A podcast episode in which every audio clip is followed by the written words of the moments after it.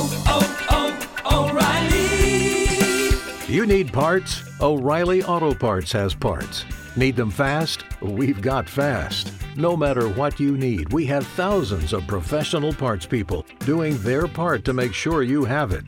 Product availability. Just one part that makes O'Reilly stand apart. The professional parts people. Oh,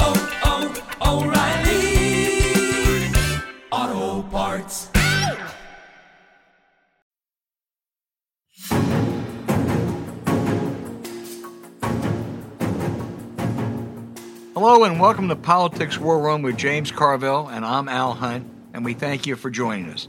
This week we are joined by theoretical physicist and host of the Mindscape podcast, Sean Carroll.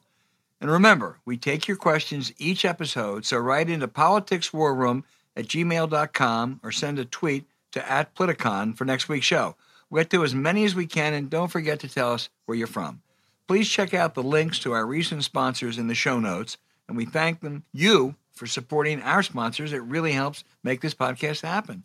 Please tell your friends about us and remind them to subscribe on Apple Podcasts, Spotify, Stitcher, or wherever you get your podcast.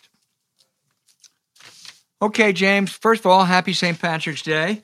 Uh, but let's talk about Joe Biden, who is off, I think you agree, with a to a very auspicious start.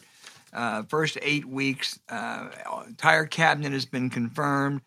The critical COVID stimulus legislation approved, and he's out there selling it. It's really a ter- terrific bill. It's going to help Biden and Democrats, I think. But there's a big danger that looms. It's it's the border.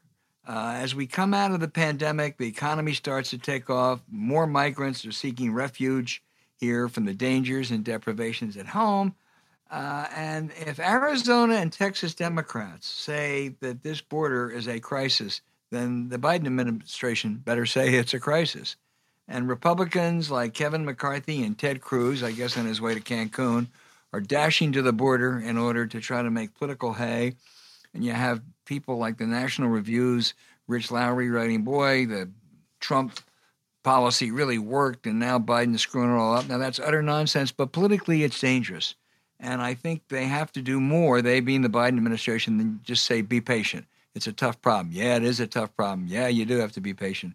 But I think, as you and I discussed, they got to find someone to take charge of this down there, help the Homeland Security Secretary. I don't know whether it's a General Stanley McChrystal or something, because it really is a worrisome problem. I'm going to go on a rant here, all right? Because I, I, I, I literally, when you think about this, it infuriates me to no end. So we have the campaign. Biden is running, and they say, We're for open borders. He says, I am for no such thing. And, and got a lot of criticism for it. So then the right wing goes and says, if Biden is winning, they're going to be open borders. They're going to be open borders. Open borders. He was decidedly not for that. And then after he wins, they start broadcasting they all come into the United States. That they'll flood the borders. They're going to let everybody in. Of course, as opposed to 40% of the people in America who demand to be lied to, these poor people in Guatemala Honduras, you know, don't understand what mega fucking liars that Fox News is. So they say, well, Biden's going to let us in. And they show up at the borders. And then we say, it's Joe Biden's fault. Well, it's no such thing. It's Fox News' fault that we have this crisis in the border. And we cannot fall into that. And Biden is doing just what he needs to do. He just said, I don't have open borders. Go back to your homes. Go back. You know, we have a, we have asylum rules. We can tweak those. We, we, we have refugee rules, but we are a nation of rules. But they are the ones. It was Fox News and, and, and oh, oh, One America, whatever the hell they are, Newsmax, they created this crisis. And then when they create the crisis, they get their sorry asses on the border to try to blame Biden for it. And the Democratic response is frankly wimpy. You own that border, sir. That is your border. You told these poor people, these struggling people, to come here on the pretense of a lie. And that's what happened in this. And when people fucking realize that, if they're smart enough to do it, they ought to turn this back and jam it right up their right wing asses. I've had my piece. Well, you've had your piece. Uh, I think you're substantively right, but I still worry about it politically. I think that it's something that uh, every cable news network will lead with it at night, whether they're Fox or whether they're MSNBC. They'll have a different spin. You, you know, if he shows up on that And- border and- yeah, a that's- well, let me finish. There's something else too. That there there is. You know, you want to have a humane policy. They're children. They're little kids coming across this border, and you've got to be humane. At the same time, you also have to enforce rules. There is a there's a dilemma there. I think the Times uh, had their lead story the other day that said there is no easy answer. I think they're right. look, I again, I just know his answer. They were lied to, but not by Joe Biden, not by the New York Times. All right, they're there because of Fox News. And, and oh, of course it's complicated. And of course, what we're going to do is give a win. Well, it's kind of complicated, and you got this and that. If he goes to the border and gives a sanitized, you know, non-vulgar speech that I give, they got to cover that. They got to cover that. That's why you hear you hear because you lied to. We're going to take we're going to feed you and do everything we can to help you, but you're not going to be able to come in the country until we meet certain certain metrics here. Hey, James, another topic. Uh, the Intelligence Committee this week told us that guess what? Russia did try to interfere in the 2020 election. That's after they interfered in the 2016 election. So, one thing we know for sure the Russian hoax was not a hoax. I don't think they succeeded much this year, but they did it. And uh, I don't expect Fox News to be caring a lot about that. Don't worry about it. John, Ron Johnson's on the case. We got to, you know, that, that's one thing you got to say about that man. He might be more conservative than we are. It might be a little bit, but when it comes to the interests of the United States, you can really count on Senator Ron Johnson or Wisconsin. They don't. None of them. None of them. They're all for it. They put their political interests ahead of the interests of the United States. It's that simple, and somebody just has to say it. Now, I'd say not all. I've got to be careful to be sure. There's some people that put the interests of the United States higher than the political interests that claim to be in the Republican Party. But let me tell you something: it's not very many. It's not very many at all. Well, you know, when uh, I don't know, Rudy Giuliani is probably Ron Johnson's counsel these days. Um, he may be in real legal trouble in this, by the way. But uh, course it's, uh, it is it is the constant refrain. They won't stop. They lie. The Russian hoax. The Russian hoax. Wasn't a hoax, guys. It happened. But part of part of the problem, a little bit, is Democrats are not aggressive enough and do not correctly frame issues. And uh, uh, look, whatever happened to Andrew, they, they're going to investigate it. But the lead, four lead stories that you see are all about Andrew Cuomo. If Andrew Cuomo was a Republican, you wouldn't see shit about it. I'm not saying it shouldn't be investigated. I'm not saying it's a serious charge. And but the Democratic position, the Democratic culture, right, is to be collaborative. To, to, to say, look, there's a way we can sort of do this, and their Repub- that, their, and I'm not saying we should have that culture where we just lie about everything, but there has to be a general toughening up here, and more than just a little bit. You know, I, I go back to my thing on the border. Our first reaction is five different oh shit, as opposed to come out of come out of with both barrels blazing. And I think that's the way you win political arguments. Okay. And, and it's a, and it's, it is a cultural thing in the Democratic Party. It, it really is. Democrats are like believe in, in complication and not being non-judgmental and, and that kind of stuff. And I mean that's all fine, but that, that, that you're not you're not going to you, you, you're bringing a toothpick to a, you know 50 caliber machine gun fight, and you keep wondering why you don't prevail. yes.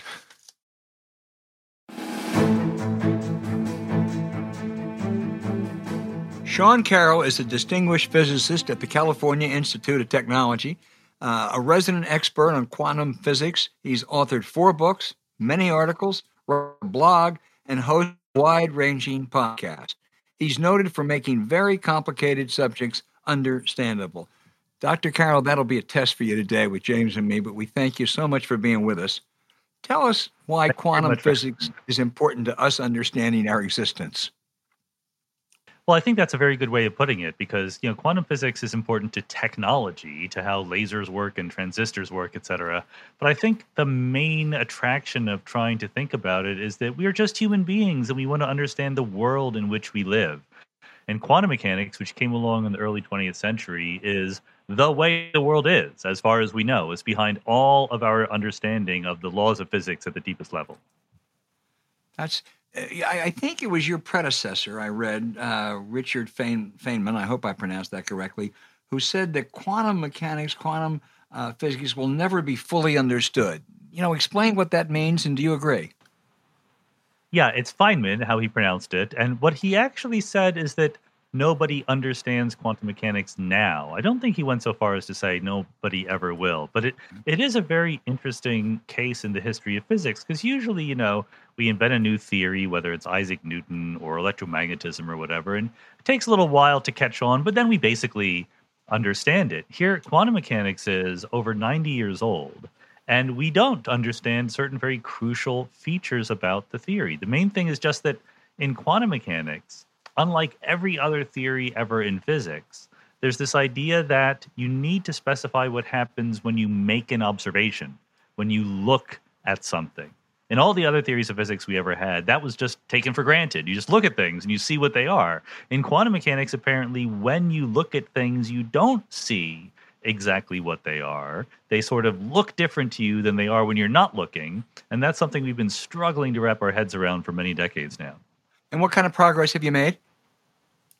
Well, there are those among us who think we're on the right track, but the problem is there are different tracks that people are on.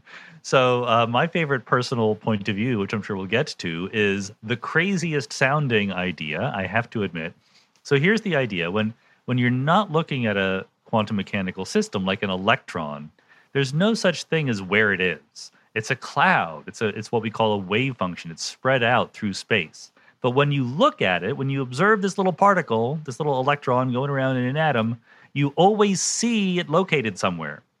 And so that's the puzzle of quantum mechanics. Why is what you see different than what there is?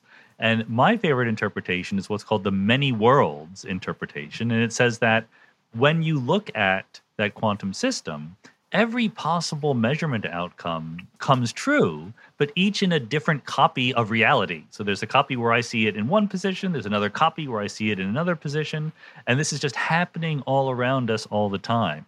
Sounds completely bizarre and like physicists have lost their minds, but in fact, it is just the straightforward prediction of the equations that we use. And the question is do we have the courage to face up to the prediction that the equations are making? Wow. You know, most of us growing up uh, heard about, uh, some of us learned about, not me, I don't think, but others, about Einstein's theory of relativity. Uh, quantum mechanics, am I right, reaches uh, a different conclusion about the universe and universes. Yeah, you know, Einstein himself played a very important role in the early days of quantum mechanics. He was crucial in founding it, but his attitude was always that it's a step to something, but it's not the final answer. It's incomplete in some way. And you're right that his work in relativity was in a very different vein. Even though relativity is a huge deal, you know, he is Einstein for a reason, right? Uh, it was still very much in the tradition of ordinary physics, of classical physics, as we call it, the tradition that started with Galileo and Newton and people like that. We changed what we thought the world was made of, but still, we imagine the world is made of stuff, and we can tell you how that stuff evolves over time, and we can measure it, and it's all precise and deterministic and clockwork. That's the classical view. And then the quantum view is that, like I said, there's a different way that things are when you're not looking at them than when you're looking at them. And so people have different theories. Like I said, one theory is that there's multiple worlds that come into existence. Another theory is that there are hidden variables that we don't know about that pick out what the result is that we're going to get. Other things are that we're not looking at reality at all. We should stop talking about reality. And so this is the uh, argument, this is the controversy that physicists have. And Einstein was completely right to say that he was skeptical that we were done yet. Boy, James. So, uh, uh, just on a little offbeat subject, have you given any thought to how far you think Villanova might go in the, in the tournament this year? Uh, I'm not sure that it's this their year this year. You know, uh, I'm a Villanova alumnus. I, I guess James read that, and I- I- my first Wikipedia, man, makes me smart. Oh wow! exactly. I You know, grew up. I year- grew up right next door. But of course, Dr. Carroll, you know, if they lose, they might win at the same time. Well, in a different world, different things can happen. But I want to be in the world where the good things happen. I, I'm much more invested in the Sixers this year. Uh, I'm, a, I'm a professional NBA fan, not a, more than a college fan. Oh, you're having a good Uh, year. Ben Simmons. Yeah, right. So Well, I, I'll then- start with a with a story. In the early '60s, I was in undergrad school at LSU, and they, they had a course everybody take called Books and Libraries. And I made a D in it. My daddy got my grades, and he says, "Boy, this ain't exactly goddamn quantum physics at MIT." So after Clinton was elected, uh, a labor economist, I, I'm sorry I can't think of his name, but he was a really top rate guy, top rate labor economist at MIT, said, I called me and said, I saw in the Globe that you'd come into Boston for some panel or forum or something.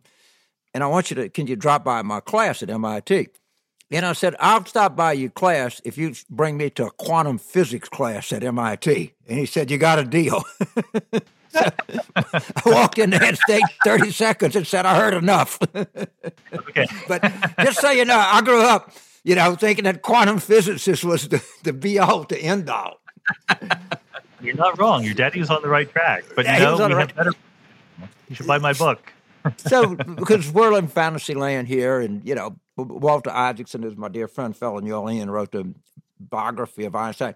If we had Einstein, if we could plug him into the show, and you had one question to ask him in, in, in a kind of language that we could understand, what would you want? What would you want to know from the great man? You know, Einstein's big discovery was the idea that space and time are unified into one thing we call space time. That's the four dimensional world in which we live. And this space time lives and breathes. It has a dynamics of its own and it's curved, and we experience all that curvature as gravity.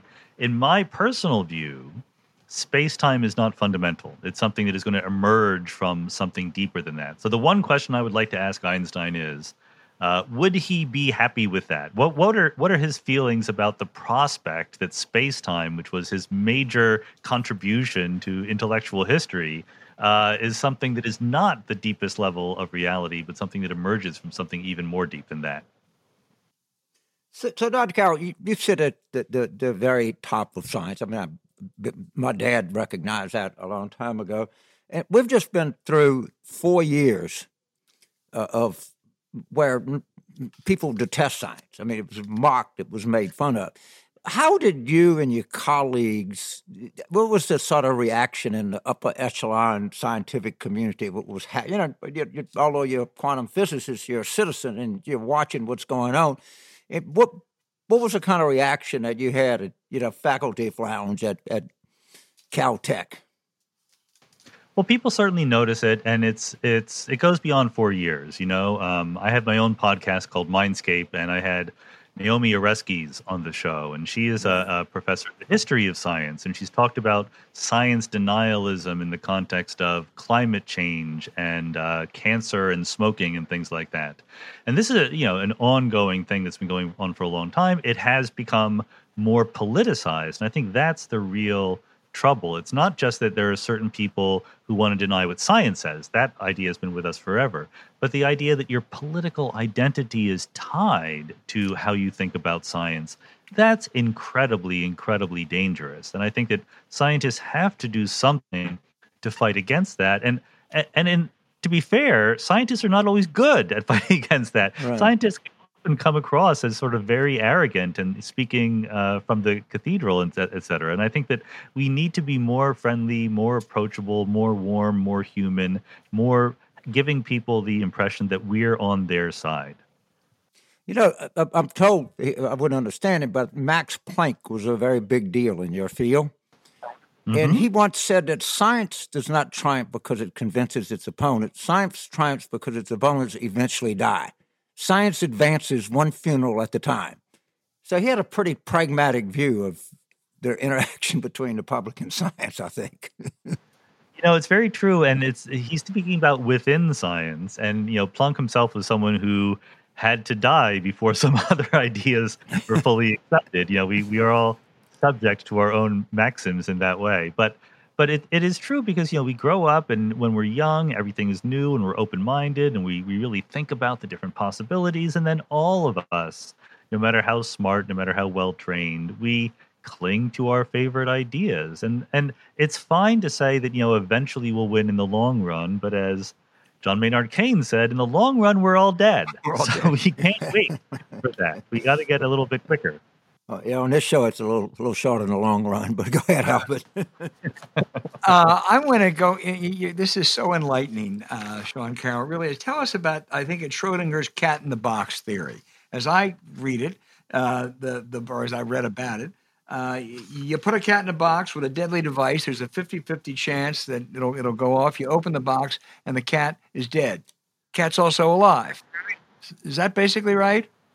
That's that's more or less the idea. Um, you know, in my in my book, I actually changed it so that it was sleeping gas in the box. So the cat was a superposition of awake and asleep. Because I see no reason to kill the cat for uh, Yeah, thought right. experiment purposes. But it, it's a fascinating little anecdote in the history of science because, like Einstein, Schrodinger was one of the biggest names in quantum mechanics, helped found the field. The Schrodinger equation is the main equation in quantum mechanics, but he never accepted the version of quantum mechanics that became to be dominant in the early part of the 20th century. So he invents this thought experiment because he wants to show you how absurd it is what you're being So asked to fun. buy.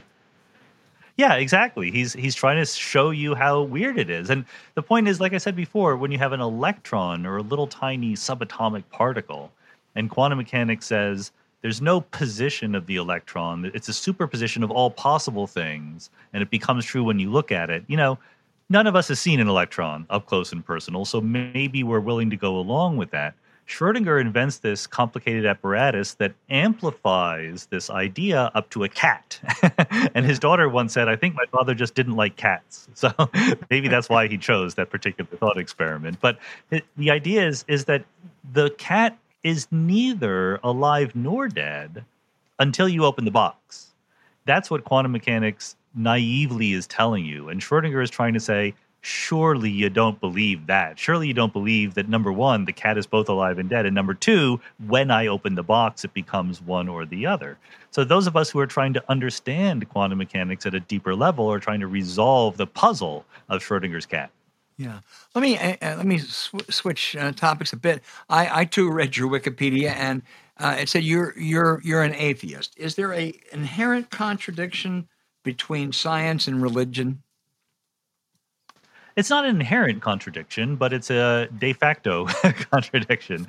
The way I like to say it is look, science is trying to understand what the world is, how it works, what happens. Religion is trying to do that plus a lot more. You know, I mean, religion tells us something about the world, but it also tells us something about how to live in the world, what it means to be a good person, and things like that, which science doesn't tell us about. But when science tells us what the world is, if that's incompatible with something that religion is telling us about the world, what the world is, I'm going to go with science. And so I think that as over the last 500 years, as we've understood more and more about the fundamental nature of reality through doing scientific investigation, the need for invoking God or spirits or anything like that has gone down to the point where now we can do better. And that raises a whole bunch of other questions like, well, what about how we live, how we get together, make a community? Like that stuff, I think we've fallen way behind. I think it's very important that we think more deeply about those questions than ever before. Well, let me try one more and then turn it back to James. Um, I, again, if, if I get this right, if, if there are many worlds out there, um, um, much of this and not all of this is replicated somewhere. Is there really another James Carville around somewhere? No, there's only one James Carville. Sorry. Okay, no, no, The, actually, the world can rest easy. because there are many if, if i'm right and this is an idea that was first put forward by a graduate student named hugh everett in the 1950s and he immediately left academia after doing it you know he got so much crap for uh, putting forward this idea uh, but no the idea is that are, there are many copies of me there are many copies of james carville there are many copies of the entire universe this seems to be what quantum mechanics is telling us and again this is what the equations predict. It's perfectly straightforward. And the question is is it up do we have the ability to accept this or do we want to like fiddle with the rules to get rid of those other worlds because we don't like them? You know, the universe is a big place. We've learned this since Copernicus uh, and Bruno. You know, the world is much bigger than our imaginations. So I don't think we should be afraid of the idea there's much more out there than what we see. So The one and so only John, Mr. Carville. I, I don't quite know what it is, but it, apparently, because I read it in a Dan Brown book, so it must be true. But there's a particle collider or something that exists in Switzerland that people I- I've read that is a a, a, a really big deal. And I, we were supposed to like build one somewhere in Texas, I think. Is it a big deal? And where where where, where do we fit? Where do we fit in this poker game? Well, it's a huge deal. There's uh, the Large Hadron Collider is the highest energy particle accelerator in the world today. It's in Geneva, Switzerland, at the CERN European Laboratory, and uh, you might remember that we had a, a a program called the Superconducting Super Collider that was going to be built in Texas. It was going to be done first, and it was going to be better. It was going to be higher energy. Uh, but I had I got to say, you know, honesty compels me. The first uh, Clinton administration let Congress kill it. And so, ever since then, in the early 1990s, uh, the United States has not even been trying to lead the world in advanced particle physics. It's now a competition between Europe and Asia. There's there's ideas for new colliders in Japan or China, and also in Europe. And the United States isn't even trying to play the game. So eh, eh, let's get right down to the to the nut cutting here. If you take, and I'm not exactly sure why, neither most anybody else listening to the show know, but we, we, instinctively, I think our ability in quantum physics has got a lot to do with our progress as a nation going forward. From what you're telling me, it's like everything else, we're, we're falling behind. Yeah, you know, I think I, I want to give credit where it's due. There's a lot of different versions of research in quantum mechanics, quantum physics, theoretical physics more broadly, and experimental physics. And in some, the United States is leading the world, um, and in some others, it's not. So, particle physics, the idea that you have this giant machine and you smash together particles with enormous energies, that is one area in which we're definitely falling behind. But there are other areas like quantum computing where you're putting together little devices that make use of the rules of quantum mechanics to solve really hard calculational problems, there we're, we're leading the world. And so, you know, I think that we have to pick and choose our priorities, but I, I agree very much with the general sentiment that the United States, you know, both should and can lead the world if it wants to. And sometimes we don't quite measure up because there are projects that take years, right? And, and the US both in space and in physics and in other areas, whenever there's a project that needs a 10 year commitment, we're really bad at that because 10 years from now, who knows who's going to be in charge anymore? And we're not very good at sticking to our previously agreed upon arrangements. So we're good at things that are small and quick, but things that are big and really require commitment and planning, we've fallen behind on. So, in the last hundred PhDs that Caltech has awarded, how many have been awarded to U.S. citizens? Just rough, rough. Oh, I don't know. Uh, yeah, that's a that's a uh, a good question. Um, I'm going to guess about half, but I really half. don't know. Okay, I know. No, it's not. not, not you know, I expected it. I just, I was just kind of a general idea. But because there's a group of people that say that you know our elite institutions are better than anybody else's, and people who are adversaries send people to our institutions, and we teach them stuff. I mean, some guy apparently, from what I read, it, it, I was not particularly convinced by it, but didn't some like high end scientists at MIT or Harvard get arrested? I don't know, maybe I'm going to forget about it, but that that is an issue to that is an issue that that we're we're educating our adversaries to some extent. It is an issue, but I think the issue goes the other way. Uh, in fact, I think it very, very strongly because what happens is number one, the rest of the world sends their best, brightest people to the United States, and a lot of them stay here. Like that's the big driver of progress in the United States. You know, the most recent COVID vaccine was invented by Turkish immigrants. Steve Jobs was an immigrant. You know, we welcome these people in We give them access to our best and brightest ideas. And they realize that they have a much better deal than they did back home. And they stay here and they help make this country great.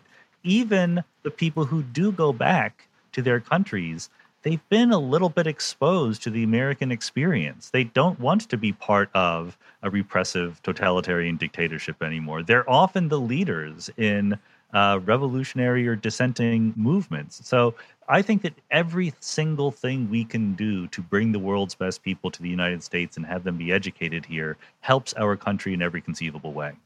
That's a really good point. I just I'm gonna close with making a point. During the, when Trump was in and they had the migration and stuff, LSU has like 123 Iranian engineering students, and of course they had to arrange. You know, of course these universities love them because they pay full freight. All right. Yeah. And they had to go and open dorms and cafeterias and stuff. Now, no one would have ever thought that LSU would have 100. And, so if we have 123 Iranian engineering students, can you imagine what the University of Illinois has, or, or you know, UCLA, or something like that? It, it, it, just opened my eyes. It was like, are you kidding me? Yeah.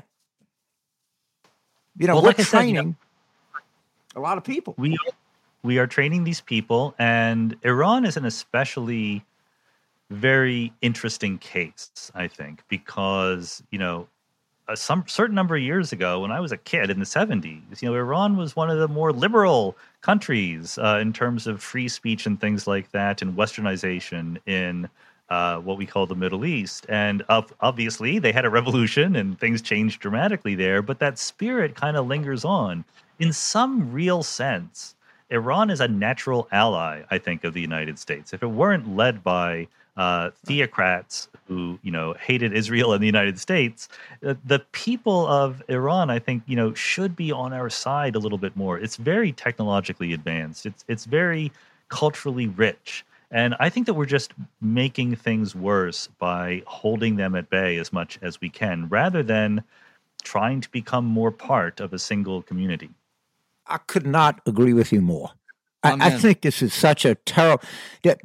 Iran publishes three times more books than every Arab-speaking nation in the in the world, and I just think we're you know yeah I don't like the regime, but we're making a Exactly. bad bet against that country, a really really bad bet. I, I agree with you so much, uh, Dr. Carroll. I don't know what how some guy from like me signs common ground with you, but boy, we have it on that question. Woo, Albert.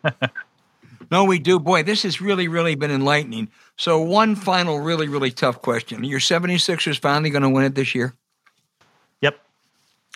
Boy, total You know, I confidence. just I is just had Embiid my hurt, or was he hurt, or what, what's his status right now?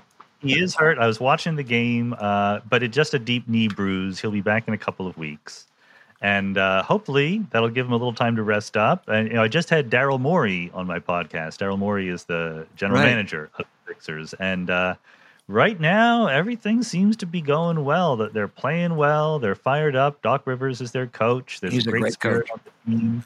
He's a great coach. No one else is really dominating the NBA this year. Why not the Sixers this year? I'm all in favor of it. it it's not like my day when Dr. J and Moses Malone were there, but it, it's the next best thing. It's Well, not faux, we- faux, faux, beat- faux. we, we- we beat the Clippers and we beat the Jazz, but we couldn't beat the Timberwolves. So I'm, I'm throwing shit at the TV right now. We'll get over it. Well, I, you know, I, I, I grew up outside of Philadelphia, so I, I, I still sort of cheer for the 76ers, and I really cheer for Villanova. So I'm best of luck with both. And thank you so much. This really, really was enlightening. I mean it. You, you exceeded expectations. My pleasure. It's great to be on. I, I especially like talking to audiences that I don't usually talk to. So this was a wonderful opportunity. That's terrific. I Uh, think our audience appreciates it very much. Yeah. I really do. I know I did. It was it's like it's it's nice to know that people can be that talented and that human. It- it- You know, sometimes we just think that you know people that really can do things that we can't do. They live on another planet, and what what I learned today is we're all you're on the same planet with us, and that, that's enough. refreshing. That's refreshing. it is. Tell me something. Did you grow up um, near Villanova? I grew up in Bucks County, which is just north of Philadelphia. Oh, yeah. So, No, I know it Lower well. Bucks, yep, Lower Bucks, Yardley. Yeah. Right, know right. it know it well. Yeah. You can take the train in. Well, it's a swing district, right? You know, every every few years we have a congressperson from a different uh, party. So I, I'm sure that most politicians know my, my hometown pretty well, actually. Yeah, they do, but it's become certainly more, slightly more reliably Democratic in presidential races. I hope so. Yeah, I hope so. Yeah, Pete Kostmayer was the congressman I grew up with. I don't know if you Oh, remember yeah. that name. Sure, I Yeah, remember. I, remember I know. Pete well. Yeah. I was Bob Yeah. Case's campaign manager in 1986. Of course, sure. Yeah, yeah, yeah. Yeah. I mean, Philadelphia politics, man, it's kind of a mess. Like, uh, I don't know. Oh, yeah, but you know something, bump Sean, that's really fascinating is that those four Philadelphia suburbs now have more votes than than than Pittsburgh and Philadelphia combined. Uh, Mm, yeah, I believe certainly rapid growth is something that I, you know, I moved away a while ago, but I would go back for every Christmas, and it's like there's more traffic and more oh, parking lots every time I go back. And Yeah. they provided the margin for Joe Biden. He won, I think, by 100,000 more votes than Hillary won in 16 in those four suburbs. And that's how he carried Pennsylvania. You know, Philadelphia and the whole area was so proud of themselves for uh, bringing uh, Joe Biden over the finish line there with gritty and the whole bit. Yeah, we were we were enjoying it the whole time. Yeah, yeah. Well, thank goodness you God, I'll did. Never. Uh, I'll never forget anyway, election night. It looked, looked good. I said, all you Democrats, put the razor blades and the Ambien back in the medicine cabinet. Put it back in, yeah. Wow. The, the anti-suicide people said I was making light of suicide. Okay. I don't make light of suicide. I've had it in my family. But anyway, was thank you so much, good Don end. Carroll. Thank, Thank you. you very much again. We really appreciate it. Thanks very much for having me on. It's been great fun. Okay, great. Bye. All right, James. Now for the segment that we love. We love all of our segments, but we, you know, especially love this segment. The questions from our listeners, and they are good, and they're from all over the globe. Let's start with Chris in Liverpool, UK. He says, looking ahead to the 22 midterms, is there something to be said for the notion that this could be, this could be one of those unusual years where the president's party actually makes gains? It happened in 1998. It happened in 2002. What are the odds this time? I, I, that is, if, if, if there was like one question that I spend more time talking about on the phone than that, I can't think of what it is because obviously we're not thinking about theoretical physics. And, and the question is, first of all, as I understand it, redistricting is going to cost us some house seats up front. If you if you just basically had a jump ball, it in the the Sean, but the, the, the new head of the D Triple C, he's very good. He's from New York. Uh, God damn, having a brain fart here, but that's all right. I get old. He's Sean, very is it. Maloney? Yeah, Sean Maloney. And the most Yeah. undervalued part in terms of the House, and I think this is true in terms of the Senate, is recruiting. And we got out recruited in 2020. Now we probably wouldn't have, you know, state legislative race didn't go well, so so we, we didn't have a. You and I both agree. November third wasn't, other than Biden, there wasn't much to be happy about. I mean, Georgia significantly saved us, but I hope that they're out there recruiting hard uh, in challenging some some of these districts. And you know, the Senate map, and I, I, think our, our uh, listener is, is right. This, the Senate map, you know, if everything was even, favors us slightly, maybe a little bit more than slightly. And if Goldman Sachs is right now, it's not very fashionable to invoke Goldman Sachs, but if we have eight percent growth, i- i- it's going to be really, really hard. And Biden is doing something very smart. He's just not engaging in the culture wars. Mm-hmm. And people, I mean, what that belief that people get here is going to be real. I mean, it's going to make a difference in people's lives. And it, it, proof of it is none of them voted for it, but they're all trying to figure out a way to, to say that they like it. So they, They're they're going back home and they're right. hearing something. Right.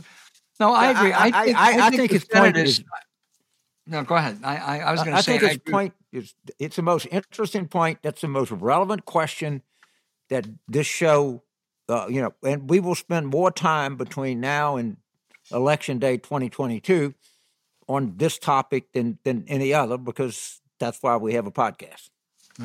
Well, I, I think that the Senate does actually tilt towards uh, Democrats picking up uh, at least a seat or two. There have been six Republican retirements already. Now, some of them are just old, but it tells you something. And there are a couple seats, there's several seats that are uh, actually very competitive, if not better. Pennsylvania, North Carolina, uh, you know, conceivably uh, Ohio and Missouri with the right candidate. And I think Grassley's going to have to retire, and maybe even Iowa.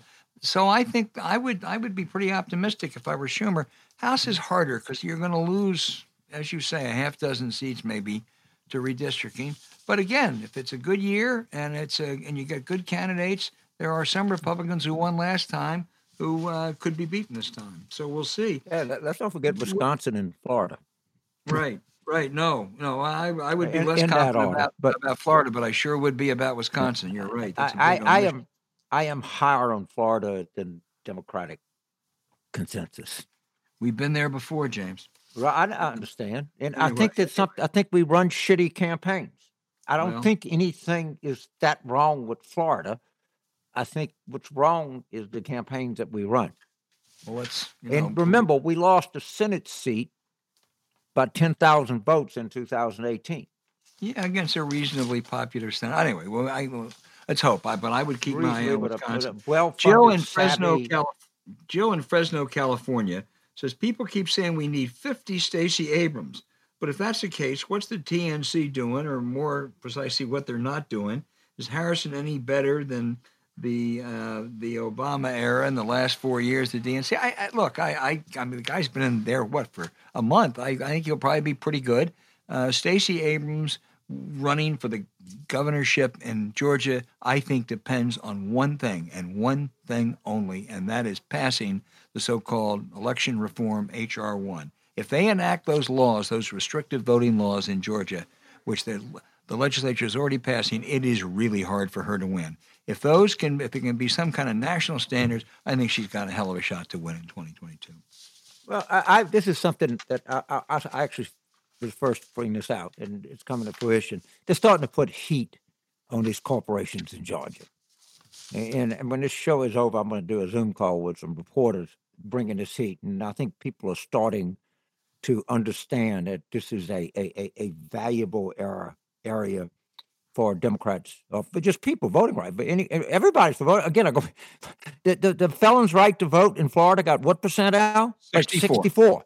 Yeah, Right, I, right. So it's not. It's not. This is the easiest thing we've ever done. Right. This It's is basic. so easy. The arguments are so basic and so easy. It's not funny. So Unless you're the, I haven't- the top official in Ari- top Republican official in Arizona who basically said uninformed people really aren't. Uh, we really don't need for them to vote. Well, yeah, Right. I'm sorry, that's not what look, we were. he's just like he, the, the problem with these people. They can't stop confessing. right. He says that. If Trump said that. Trump said if everybody voted, we wouldn't win. right. And then you got Ron Johnson saying, "Well, I wasn't scared because these are white people. If they would have been black people, I'd have been scared." Now, he, originally he said they were Antifa. So he, how, how could? Well, of course, he would have been scared. Of, I don't even know what the fuck Antifa is. Neither does he. yeah. yeah. But but his logic is so Ron Johnson. He's so he's so stupid that you can't believe it.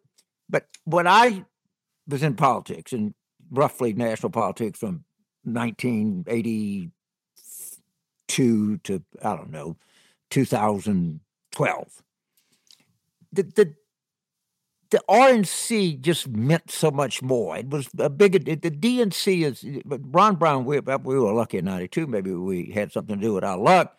But but Ron was a was a great DNC chair, and actually did something.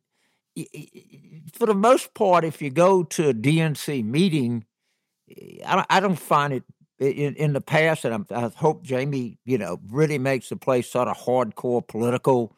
You know, really focuses on its role in how how you win elections and raise money. I don't, you know, I, I'm critical of Perez in the past. I don't know if he's any worse than some of the others we had. Maybe at, at the end of the day, acquitted himself pretty good. But in Democratic culture, the DNC has traditionally not held the kind of iconic status that the RNC holds. We're, we're much bigger into the committees, but maybe this is changing. I hope Jamie can can change it, and I, I think he's got the skill and the knowledge, and the, he's got the support of. If the president wants to make it work better, it can work better. We have one from Lynn in central Maine. Lynn, tell us next time where you're from in central Maine, because I love that state. Uh, and there's such great little towns there. Uh, and she said that this is the sad anniversary of one year of COVID. And she's been watching these incredibly touching tributes to people who've died and some reunited with their family. She wants know, James, has Fox doing anything similar? Shit. It's all what COVID? What COVID? Right.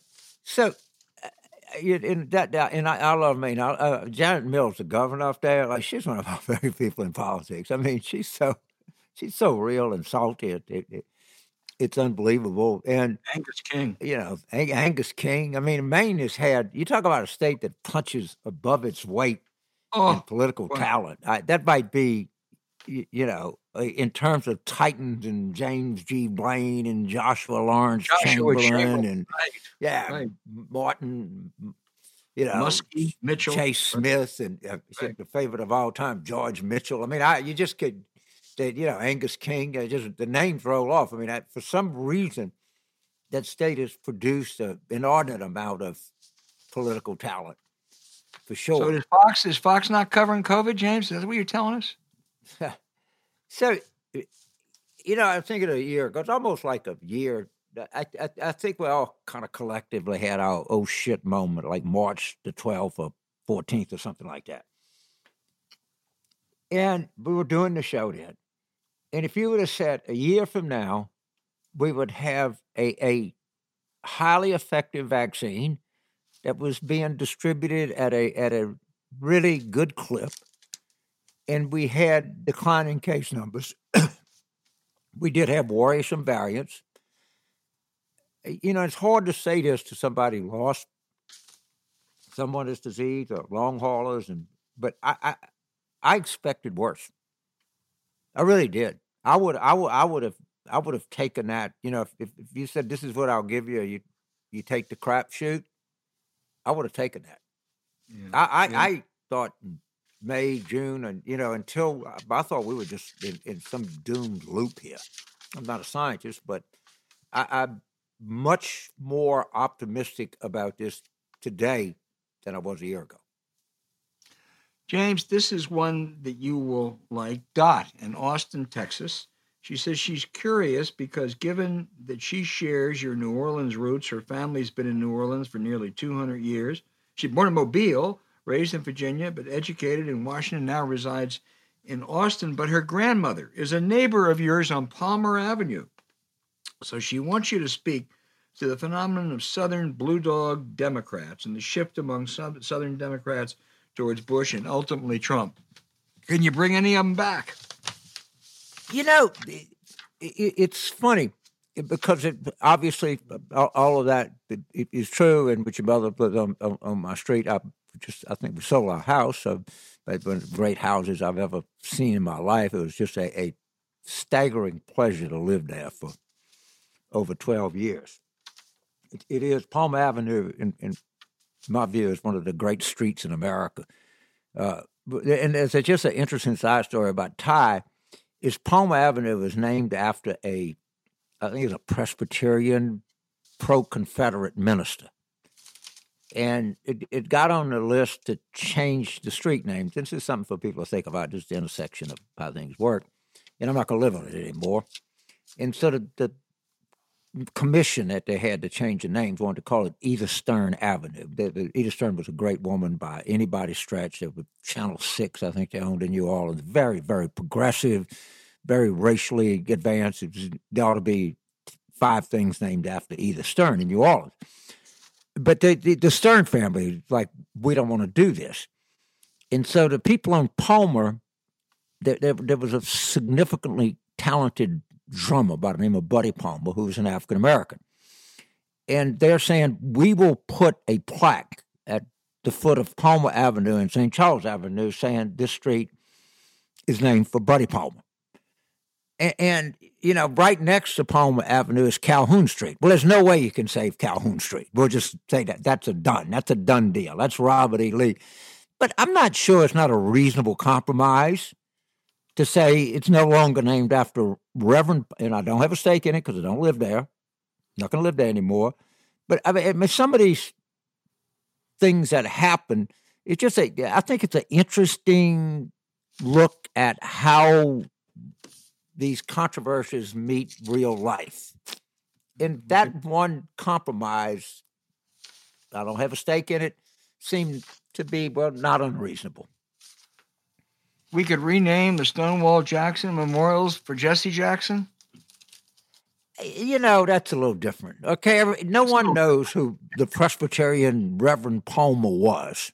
All right. But, but, but we all know who Stonewall Jackson was, of Jefferson Davis, of, you know, Right. John C. Right. Calhoun.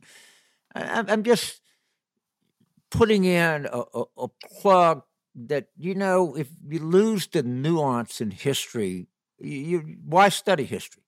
If, if history is just absolutism, it, it, it, it, it makes the topic, you know, we, we went through that with Ty. I mean, we're so proud of that show Yeah. and you pick your fights. And when you pick them, you win them. And, and if he'd have done a, a, a book about, you know, some Presbyterian seminary student would have done a book, you know, Reverend Palmer and me, no one would have give a shit. Right. You know, it, it's just people that you, you got to pick your symbols and you got to pick your fights. That, that's what I try to teach my students. You know, A- We got one to Doc to close this up. We got one for Doc in the in the Florida Panhandle. Doc, I love the name Doc. Uh, so you don't even have to tell us you're Doc who. He asked James, "What the hell happened to Bill Barr? He's disappeared from the face of the earth. Is he going to be investigated for some of the pranks he pulled during the Trump years?" Yeah, I, I'm gonna throw that back to you because you, you're you're my conduit and interpreter of high end Washington, and for for reasons the, the sort of people thought about Boyd. Yes, he's he's more conservative than you think. He's, he's you know kind of right wing guy, but he's not a he he follows the law and, and he'll he'll do things that you won't like but he'll be constrained by the parameters of the institution. You know what? He wasn't. And, and, and to the credit of the people that said that, they would say, God, I can't believe it. I mean, no one is saying, justifying to say, I just totally misread the guy. Mm. And his speech at Notre Dame was one of the more disgusting things I've ever turned about curbs on human rapacity. Oh God, please, all right? The the the, the, Catholic the the the. the I, I don't don't let's don't get started on that. Well, I listen. He But is, Barr turned out to not ju- he he didn't turn out to be a, a conservative legal scholar. He turned out to to promote criminality. until the end, he was an enabler, no question. And I think he's got a terribly Okay, tarnished. I'll correct that. Not promote, enable criminality. Yeah, he, I- he, he very ought to, he ought to have a, a tarnished, repula- tarnished reputation. And if he's hiding, he ought to be hiding. I don't think he faces any legal investigations, but I do think there's going to be stuff that's going to come out about some of the things they did, whether it's going easy on Manafort and Stone or some of the other decisions that he made. I think I think there will be a transparency that will reveal that, and that tarnished reputation will be all the more tarnished. Yeah, history will, will be justifiably unkind to William Barr. As it should be. Uh, absolutely. And, and it shouldn't be unkind to people who told us that, interpreters that told us he was a, you know, an institutionalist or whatever that means. Right, he looked That- better than Jeff fucking term Sessions. is in the middle of the Potomac at the bottom of the river.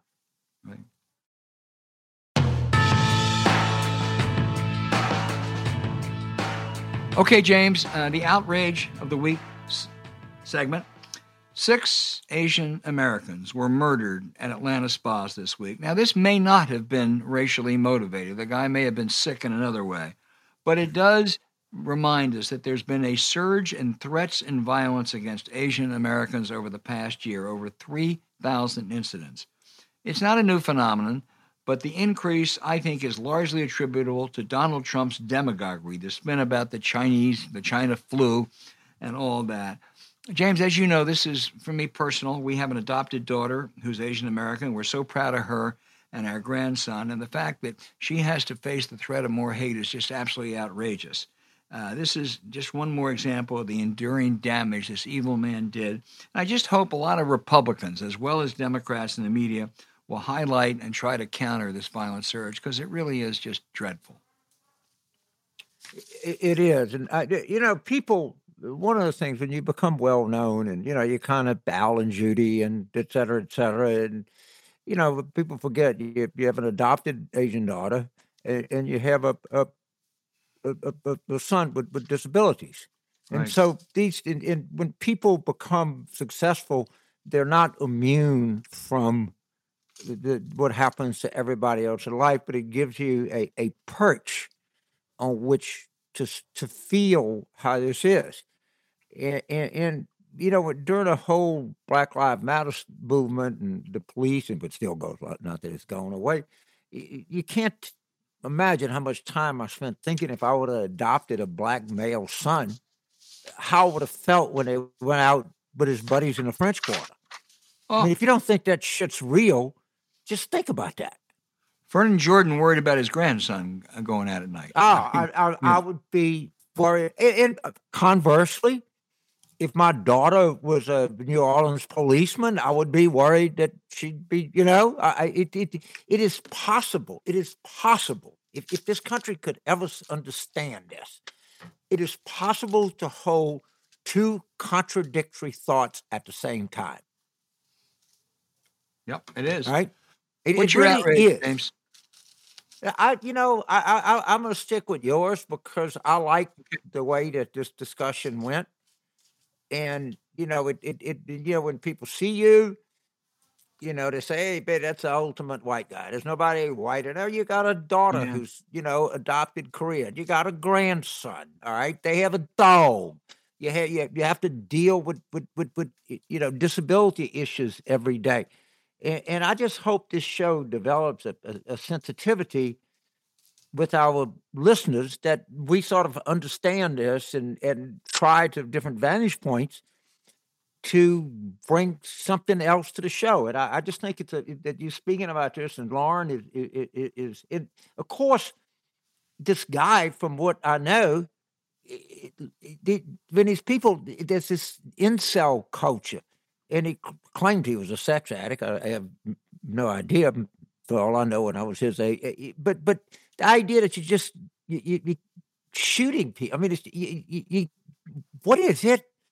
You know, and of course he's a quintessential, you know, screwed up guy, and they don't know if he had a a, a- motive to this, but man, it's it it, it, it it's- really bad. You know, I mean. You you, you got to be able to take no and go home. Right. Right. No, it's a, it's a I- sick I, guy. I don't. I, I, I don't. touched by the yours.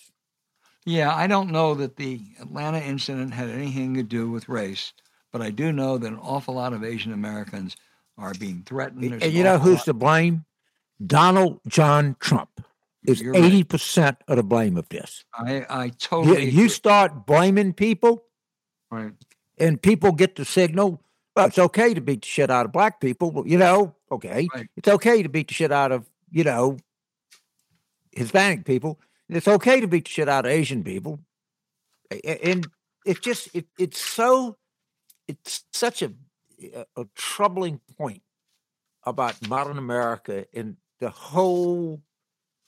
It, it, there's no and, and people keep saying, well, you know, James, there- there's there's every reason that the Asians should be Republicans. They believe in hard work. They they believe in Democrats don't believe in hard work. And we just concede that point. The, the reason that they're Democrats is because they see that vulnerable people have been by much more protected by the ideals of the Democratic Party than I'm to say that the modern conservatism ha- has ideals, but they used to. And, and of, of course, people wonder why.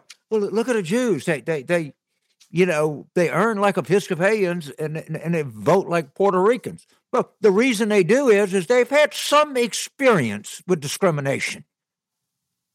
And, and it, it, it, I don't know. Let me inform, in, in case you were, somebody was on this show that doesn't understand it. There are higher values within the Democratic philosophy than low taxes. And if you don't understand that, you don't understand what it means. Yeah. No. And that's why they flummoxed about why, you know, Jews and Asians and you know people like that vote overwhelmingly Democratic. And by the way, I, I got news for you, Republicans. These younger Asians that come in this country, they're not going to like you. They don't like it.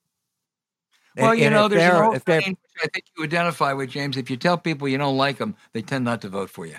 Uh, yeah, they, and they they hear it. yeah, they they do. do. They Yeah. do. Well, let's hope. Uh, let's hope that people And, rise and that goes. and- That's true of of of of, Muslim people or whoever comes in here. right. Right? It is. And, and the Democrats have paid a price, but it- it's not a secret. Is why they vote. They, they overwhelmingly vote for Democrats and not Republicans, and it doesn't have to do with the top marginal tax rate. Yeah. Totally. Hey, thanks for listening to Politics War Room with James Carville and I'm Al Hunt. Don't forget to send your questions for us by email to politicswarroom at gmail.com or tweet them for next week's show at Politicon, when we'll be joined by senior editor at The Atlantic, Ron Brownstein, with a great new book. Please rate the show with a five star review. We'll be back next week with another show as we continue our War Room planning.